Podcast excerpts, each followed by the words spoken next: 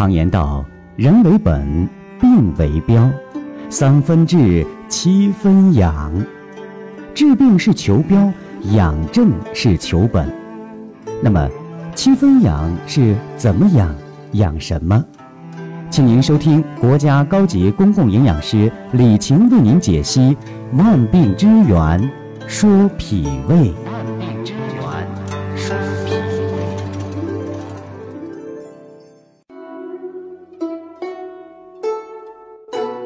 亲爱的听众朋友们，大家好！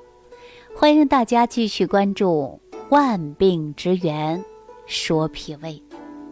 我们上期节目当中啊，给大家讲到了胃是需要保养的，而且不能暴饮暴食。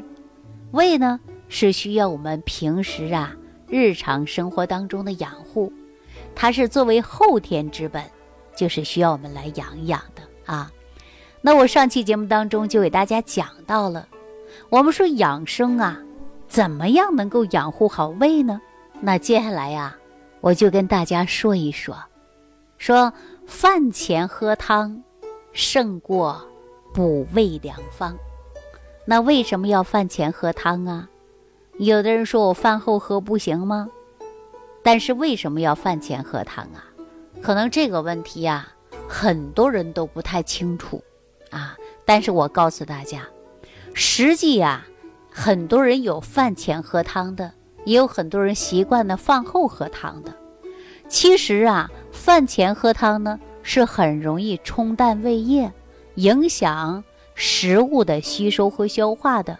喝汤呢最好在于饭前进行。啊，有人说饭前喝汤胜过良药方，这是有科学道理。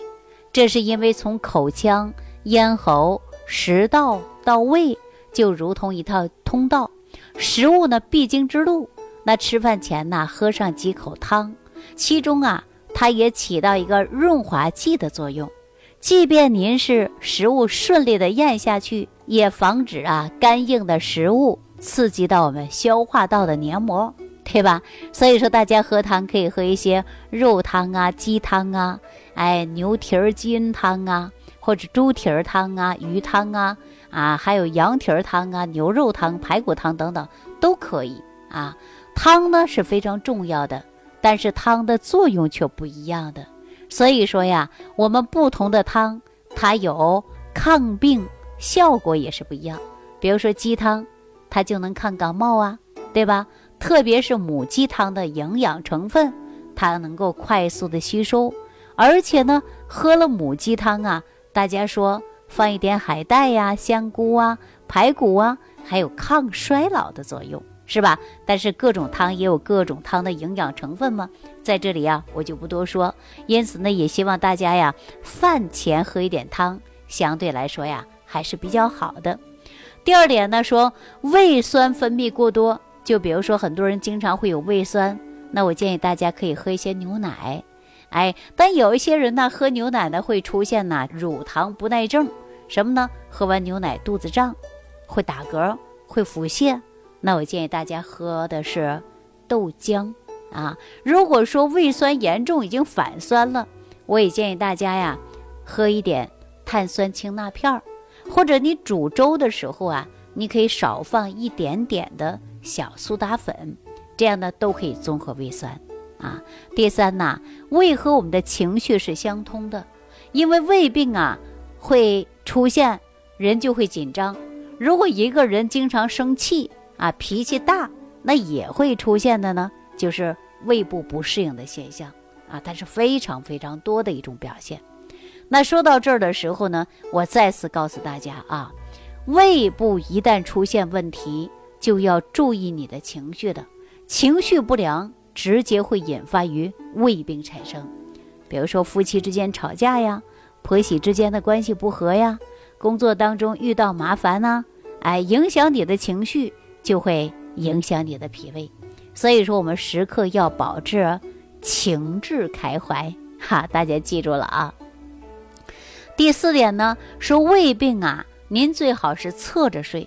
因为侧着睡呢，它是防止胃液倒流，缓解胃酸引发的酸痛之感啊。那么大家呢，右侧睡相对来说还是比较好的，就是你侧着睡嘛，啊，靠着右侧边来睡。那第五点呢，胃病的人呢就不能喝太多的浓茶呀、咖啡，因为它会损害于胃黏膜，会引发炎症。但是呢，我们说喝茶喝咖啡呀，有一些人已经成瘾了，很多人喝浓茶，还有喝浓咖啡。这样呢，总是感觉到刺激到神经系统，人比较提神，但是忘了，它会伤你的胃。所以说，胃部不好的人呢，就会减少喝浓茶和咖啡。啊，大家记住了吗？即便是喝茶，我也建议大家喝熟茶比较好一点。啊，喝咖啡呢，我也建议大家呢，一定要胃里吃点东西，否则呀，你会感觉到很不舒服。啊，大家记住没有啊？实际我们很多人说人呐，有的吃点东西啊就长肉，有的人吃什么都不长肉，哈，有的人羡慕人家不得了。您看我天天不敢吃还胖呢，那说明你脾虚。当然，有的人呢说我吃点东西呀就胃胀，那是因为有胃病。那有的人说我干想吃他不胖，有没有这样的人呢？有，那叫肥胖症，因为体内的脂肪堆积过多了，所以说呢导致我们代谢异常。有的人说这就是肥胖症状嘛，那经济条件好了，说吃不愁了，喝不愁了，心里也没什么负担了，就大补呗，那就大吃大喝，从而呢就会造成人过度肥胖，因为啊脂肪堆积过多，哎，这个呢你就是没办法的，对吧？对一个健康人来说呀，只要你有一个健康的身体，更健壮，那这个时候你一定要注意，就是养护你的脾胃。如果你脾胃不好，你也容易造成虚胖，吃什么都不吸收，引起代谢障碍呀。所以说呀，我经常告诉大家，不能暴饮暴食，饮食要有节制。如果说饮食都没有节制，那您可能啊就会造成肥胖了。那我刚才说，有的人吃吃不胖呢，啊，怎么吃都吃不胖，这种现象人是不是也有啊？我告诉大家就说过啊。脾胃为后天之本，气血化生之源。脾胃的运化，而且呢，胃主受纳，指的是一个接受和容纳之意。而且食物进入之后啊，是需要容纳于胃的，再经过脾的运化，把这些营养物质啊输送给全身各个脏腑器官的，对吧？当一个人的脾胃不好，那么你运化能力差，那我告诉大家，你的身体就不够健壮。对吧？你就干吃都不胖，哎，吸收不好吗？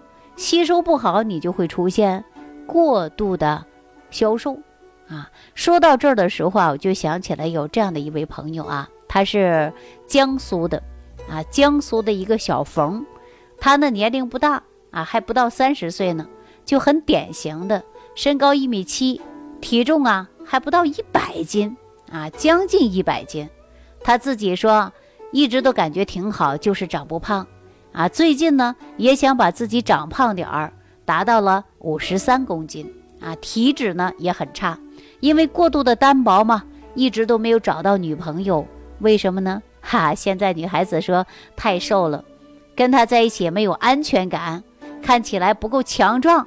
那随着年龄的增长呢，他也很无奈，那就下定决心说想增肥吧，那他就吃。啊，各种吃，怎么吃他都吃不胖。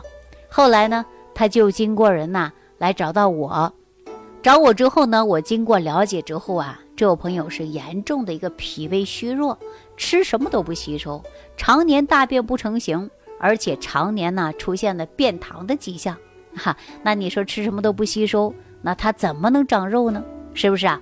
后来呢，我就给他开了一些营养食谱。按照我这个方法来吃，不到一个月的时候，人的精神状态，包括他气色呢，都比过去好了啊。给我打电话的时候啊，说现在体重啊，确实是比过去增加了，而且人呢也有精神，肌肉呢也很结实啊。所以说我跟大家说，脾胃不好的人就会容易消瘦，当然脾胃不好的人呢，也容易出现代谢紊乱，也会出现。肥胖的迹象啊。那可能很多朋友说，我也想把体重增加一下，那我怎么调理自己的脾胃呢？我告诉大家，要分你的体质的啊，因为有的体质呢，那你是因为脾胃虚，化生气血不足，人无力啊，还有很多种因素。那根据你的身体不同的症状，我们也是通过不同的食疗方案来给大家调理的啊。所以说，我也希望所有的听众朋友啊，如果说你也是属于非常典型的干吃不胖，而且严重的脾虚，那这个问题呢，我就希望大家呀。注重起来，好好养护你的脾胃。当然呢，在这里呀，我也有一套整个增肥的食谱方案哈。如果有需要的朋友呢，我也会给大家来提供的。但是呢，个人的体质不同啊，这个方式方法也是不同的啊。我们经常说私人定制啊，量体裁衣。没错，当然食疗方法呢，根据我们个人的体质也是完全不一样的。好了，今天的万病之源说脾胃的节目就给大家讲到这儿了啊！感谢朋友的收听，我们下期节目当中再见。